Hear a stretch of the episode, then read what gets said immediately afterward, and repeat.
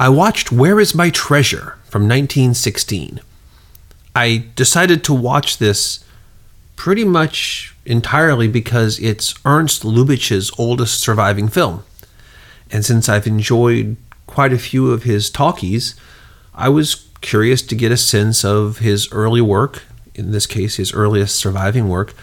And while, as I expected, it wasn't on par with those later efforts, it definitely includes some clever moments, and you can see the beginning of the director he'd become. The story is really fun and maybe a little familiar too. See if you also think so after I tell you what happens. We meet our protagonist, who's played by the director himself. Lubitsch plays the main star, and he lives with his wife and his mother in law. And one night during dinner, he gets a telegram letting him know that the championship match of the chess club that he's a member of is about to happen. So he bows out of dinner early, heads down to the chess club, and he plays the the final. And his opponent is really slow. I think he takes it's like one in the morning before he's even finished his first move. They clearly don't have that little five minute timer.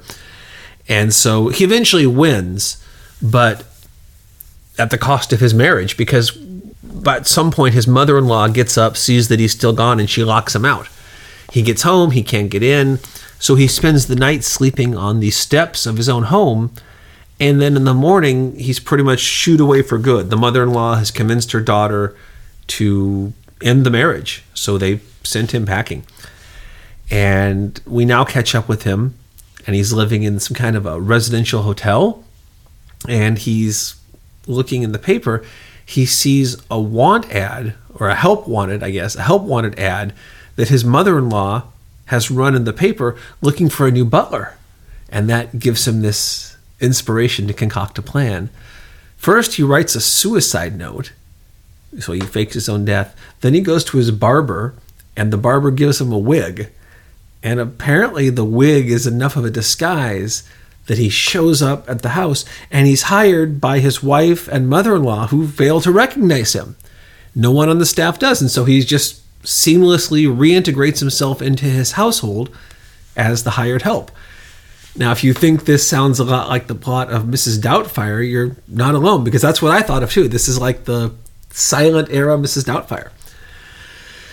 Anyway, after thwarting the amorous attempts of this suitor towards his presumed widow, he is asked to escort the mother in law on a shopping excursion.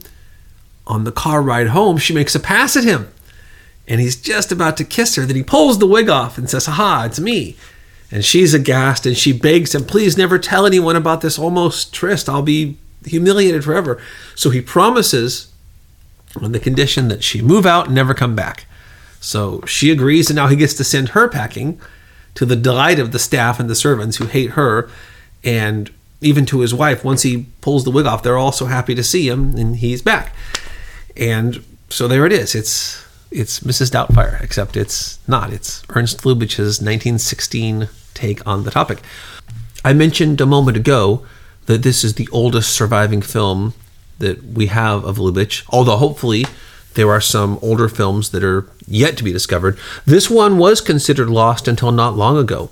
In 1994, a nearly complete copy was found in Slovenia. Before that, this was considered a lost film.